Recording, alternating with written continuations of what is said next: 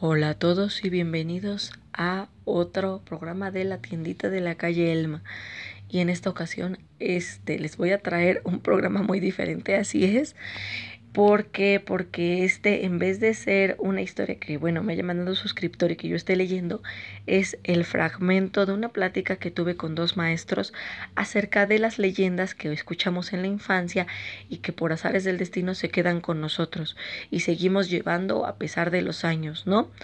Eh, si ustedes en algún momento han vivido o han escuchado alguna leyenda, que tenga que ver con algo en específico, por ejemplo, con algún sitio o con algún personaje y se ha quedado con ustedes por tal o cual motivo, ya sea porque se sintieron empáticos con la historia, porque piensan que tal vez tuvo ciertos eh, tonos de verdad dentro de la misma, en fin, todo esto.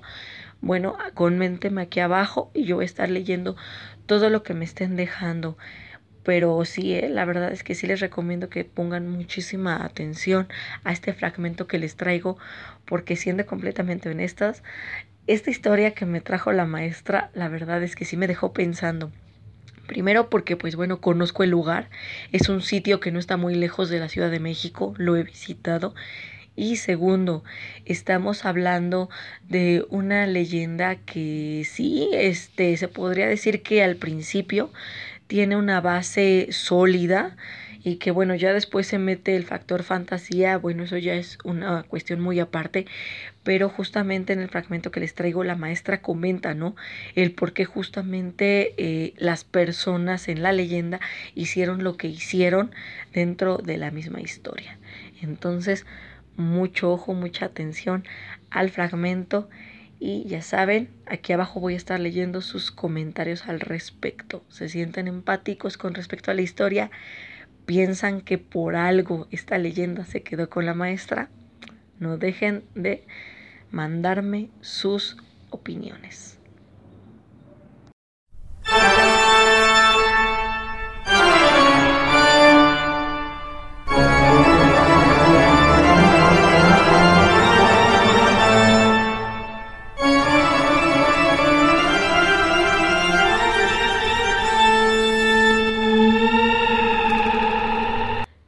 Cuando yo estaba en primaria, haz de cuenta que eh, fuimos a Tepoztlán porque eh, habíamos es como ido de graduación, no era nuestro viaje de graduación. Y eh, estaba como una finca, y esa finca tenía al lado un río. Pero fíjate que la finca sí tenía como un aspecto un tanto tétrico, ¿no? Porque todo era como de madera, ya se veía medio viejito y así. Pero estaba enorme, enorme, enorme. O sea, sí te andabas perdiendo tú solo en la noche. El chiste es que eh, de todas las noches que estuvimos ahí, una de ellas era noche de cuentos de terror. Y haz de cuenta que eh, los guías de la finca te decían que eh, te iban a dar un recorrido por toda la finca y conforme ibas dando el recorrido te iban a costar como, como, ciertas historias de terror que pertenecían como a cierta área de la finca o que habían sucedido en ciertos lugares de la finca pero que iban a ir aumentando de nivel conforme avanzaba el recorrido. Y cada vez que te terminaban de costar una historia te decían, ¿quieres seguir o no? Si te, o sea, si te quieres ir, pues ya vete con el guía. Si no, pues sigue. Total que pues yo bien envalentonada dije, no, pues sale, no, vamos a aventarnos hasta el último nivel.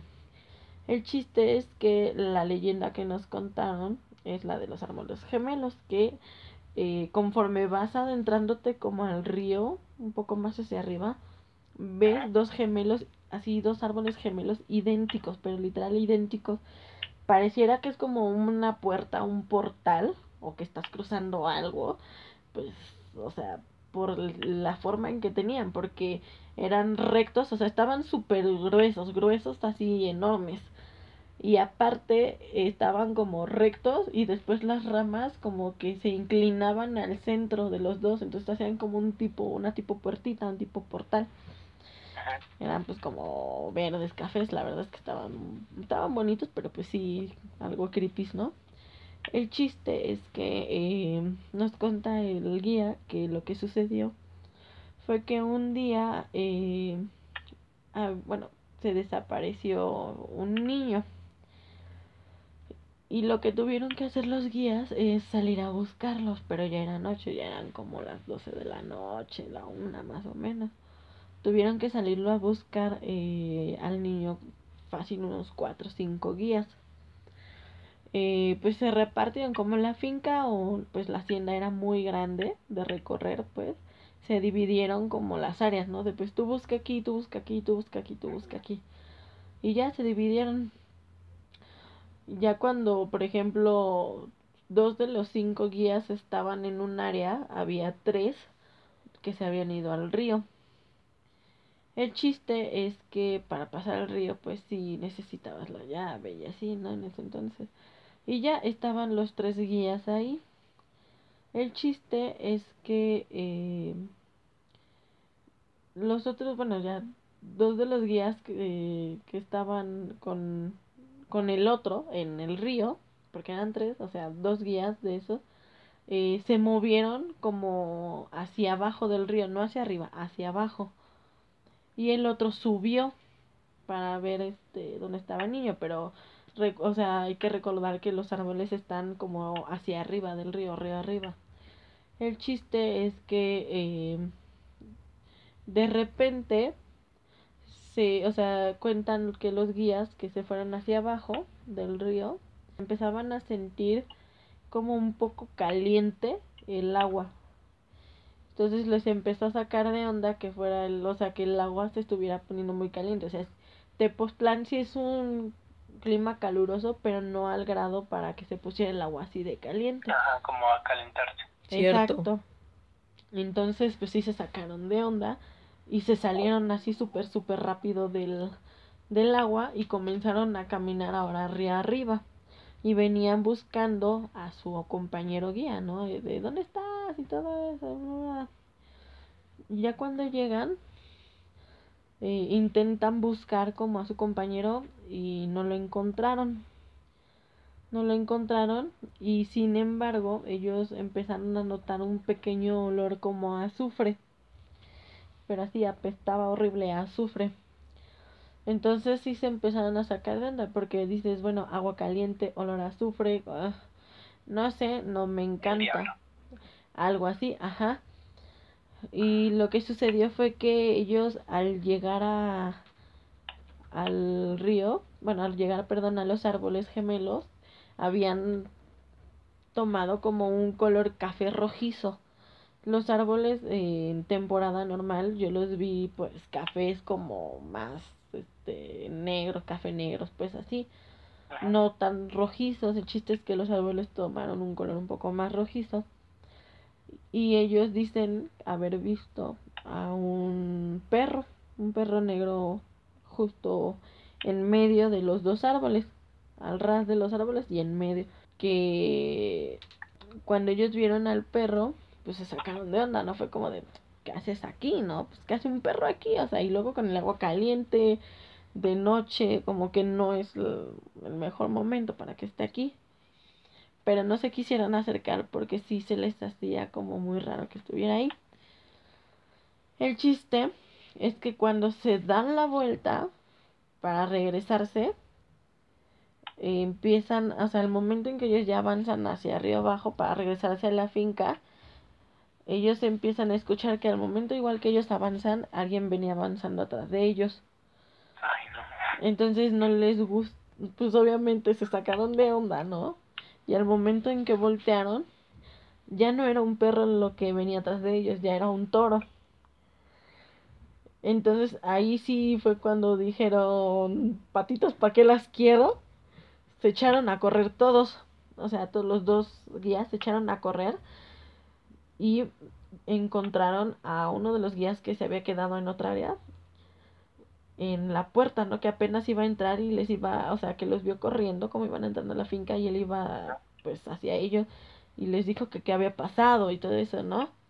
Y ellos dicen que, que estaban buscando pues al guía que se había ido solo río arriba antes de que ellos subieran, pero que no lo habían encontrado y que había sucedido algo muy extraño, ¿no? La parte de que el agua se puso caliente, subió mucho la marea, el tono que había tomado los árboles, el, el perro, el toro y todo eso, ¿no?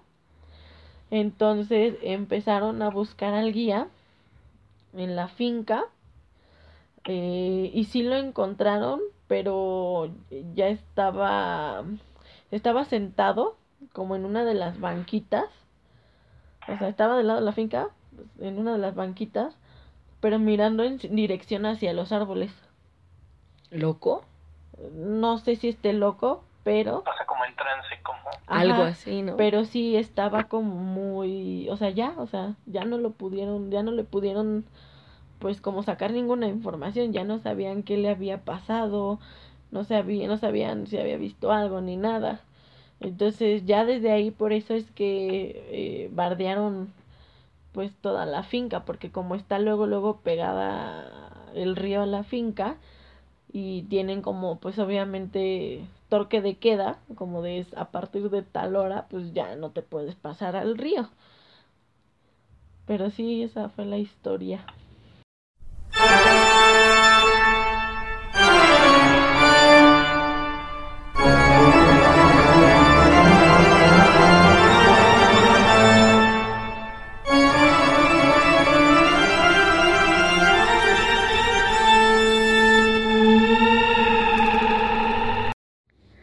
¿Qué les pareció el fragmento? Ahora que ya lo escucharon, es tiempo de que me comenten. ¿Alguna vez han vivido ustedes una leyenda a ese grado? ¿Han convivido con personas y los han llevado a explorar sitios en donde se supone ocurrieron situaciones no muy gratas? La verdad es que a mí solamente me ha pasado una vez cuando fui lógicamente pues a la isla de las muñecas, pero eso yo creo que ya es muy aparte, ¿no? Porque por un lado pues está una visita eh, guiada y por el otro pues está este tipo de cosas, ¿no? Este yo le llamaría como maratón de, de historias de terror en un mismo punto. Y la verdad es que yo pienso que para la edad que tenía la maestra en ese entonces, sí está eh, un poquito eh, creepy, ¿no? Este tema. Primero, por, les digo, por la juventud y segundo, por el hecho de justamente de dónde salió esta leyenda, ¿no? O más bien las dudas que llevaron a esta leyenda sinceramente eh, sí está bastante interesante y entiendo, entiendo por qué los personajes actuaron como actuaron dentro de la historia, pero yo siendo ellos, eh, siendo completamente honesta, no me hubiera metido a la, al bosque tan tarde y menos a un sitio que ya de por sí saben que no es muy seguro. Pero bueno, ustedes déjenme aquí abajo, ¿qué piensan? Cuídense y nos escuchamos el siguiente jueves. Que tengan una excelente, excelente noche y hasta luego.